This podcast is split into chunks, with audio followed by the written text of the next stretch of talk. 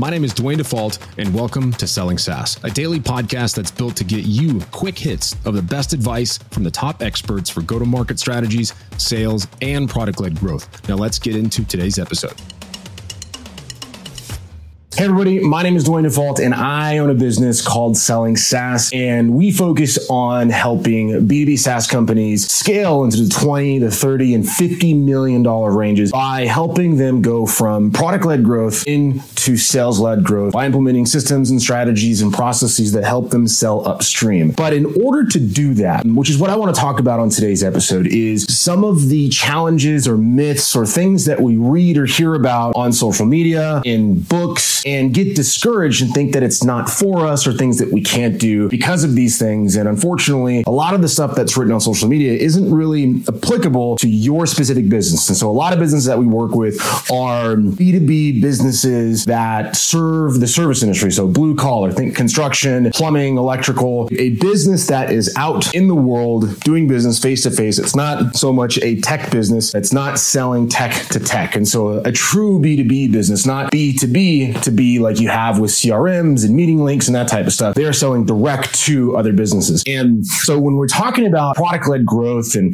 going upstream and selling into bigger customers, you really have to understand the mechanisms and things that have to happen in order for that to be true. So yes, if you have built a company or built a business based on product-led growth, it's a 99% chance of you really focusing on SME, small end of the market, where maybe your monthly MRR is $40 to $50. Or maybe even up to $1,000 in ARR. And you've got a process to where you can market to them, onboard them, they get into a trial, they convert and become a paying customer. Awesome. That is true product-led growth. But the problem is when you go from that SMB product-led growth mindset into larger markets or selling upstream or selling into bigger segments, the problem is you either believe you have to instantly jump into outbound, which is most people's definition of sales-led, and you have to go into these giant customers. You have to make this leap from SMB all the way up to enterprise. And you have this belief that if you have trials coming in, if you have product-led growth leads, that you should not touch them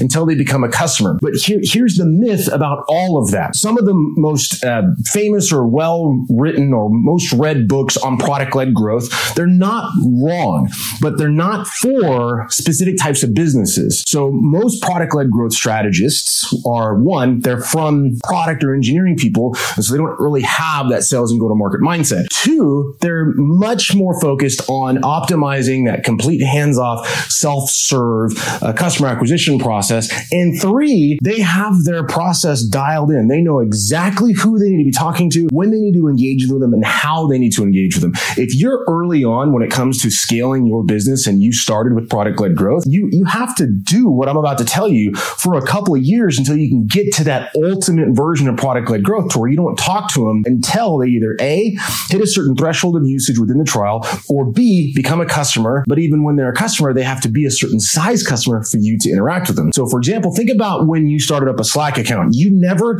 talked to anybody from Slack.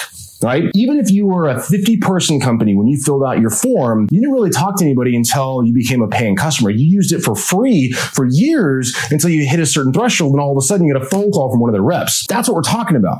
Is that mindset is built for super SMB or VSB customers, or when you're selling into that customer segment where your average sales price is like $9 or $10 a month. That's when you can get away with having that 100% fully optimized, fully self-serve trial experience for your customer onboarding. What I'm talking about is when you go from that SMB mindset into the very next customer segment and try to implement a sales-led process. So here's the problem though. There isn't a good definition of what sales assist looks like. Every time someone hears the term sales led, they instantly think cold outbound. Oh my gosh, I have to figure out how to dial a phone. I've got to get a bunch of SDRs, BDRs. I got to call all these lists. I got to download all these things. And they just get overwhelmed and instantly revert back into the safety of their self-serve environment and go back into PLG and run away from anything sales related. I don't know how many founders or business leaders I've talked to that think that sales is a necessary evil, or that since they've got a product-led growth engine, they don't need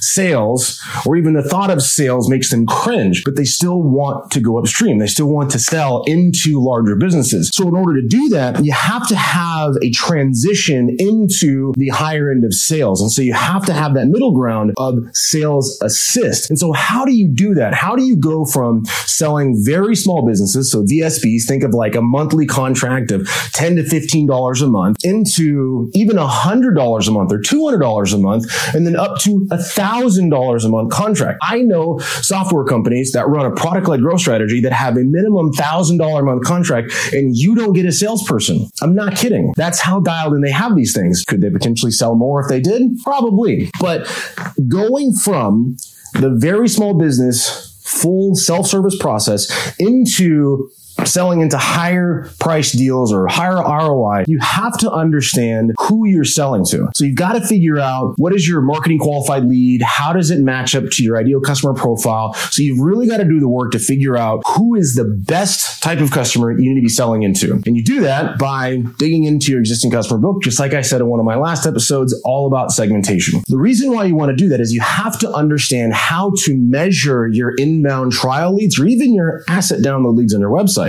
because you need to optimize your sales approach based on who's potentially going to be the highest ROI when you reach out to them. And so the best way to do that is just to measure the information they give you on a form based on how you charge them. So if you charge people based on the number of seats or users in the system, you want to make sure you capture that information on the form. If you measure it by number of invoices created or a number of minutes recorded or videos uploaded, that needs to be on your very first form. In fact, almost every single form you have, that information needs to be on there. That's probably one of the most important pieces of information that you need to have on these forms, because that's going to dictate how your sales team approaches that lead. So again, you need to understand how you charge your customers and then putting that on a form so you can measure the potential ROI of the leads coming in. So let's just distill it down even further than that. Let's measure the potential ROI of your MQLs. So ROI, return on investment, MQL, marketing qualified lead, ICP is ideal customer profile. So if we want to know that information and how to measure it, you have your definition of the ICP, but then you need to understand the potential ROI of the people that match that. So you need to measure the tiers of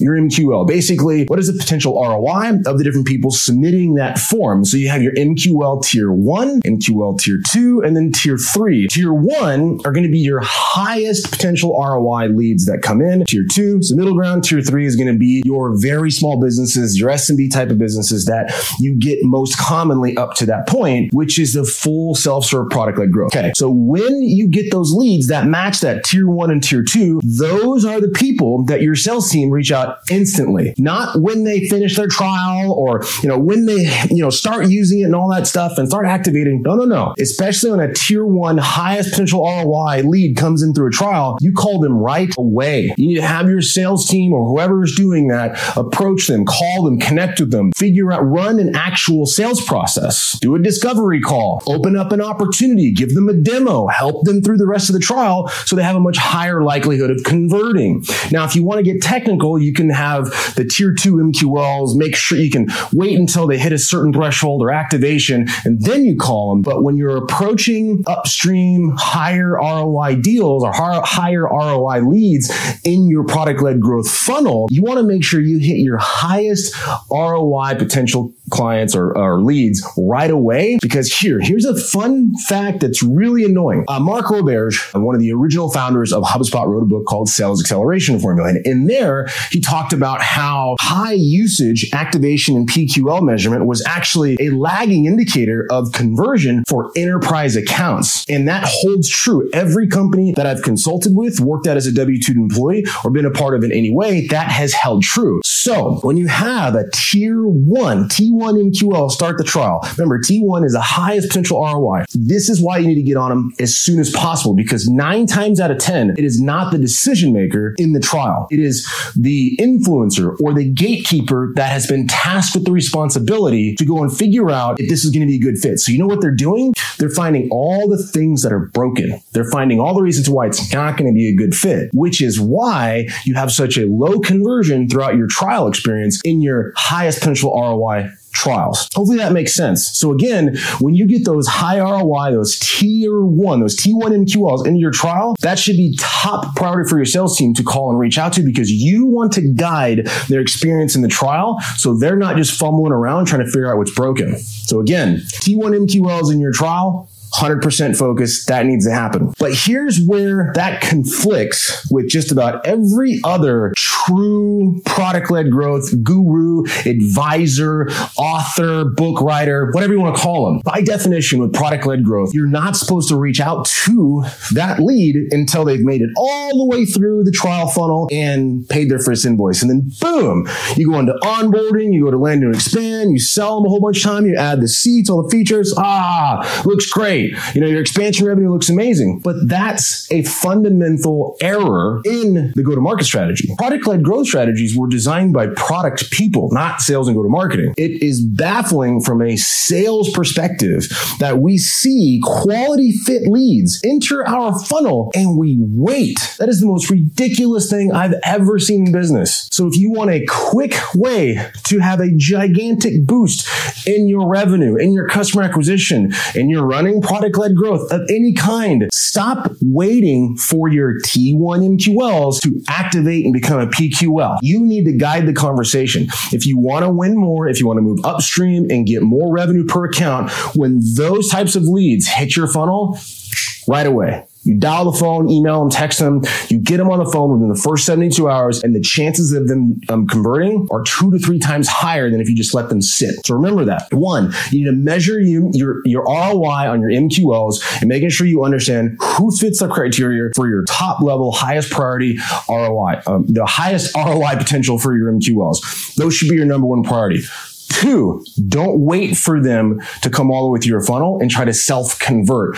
Call them right away. And then 3, when you're making that leap from product-led into sales assist and then sales-led, I mentioned this on the previous show, you have to learn how those T1 MQLs use the product, what they find, what they prioritize, what problems they're solving, because that is going to lead into outbound if you ever choose to do that. So I hope that today's conversation was helpful, kind of helps break through that barrier of going from product-led to sales-led, and understand there are multiple steps that you have to jump through before just putting an outbound team or cold calling team together. In order to go from true self-serve product-led growth into sales-led, you have to understand what the sales assist environment looks like, be able to execute on that, optimize, and then go outbound. So if today's episode helped you out, you got any value from it, please share, like, and leave us a review. Oddly enough, it does help us. I appreciate you, and I'll see you in the next one. Thanks for listening to another episode of the Selling SaaS podcast. And if you got value from today, please leave a review on your favorite podcast platform.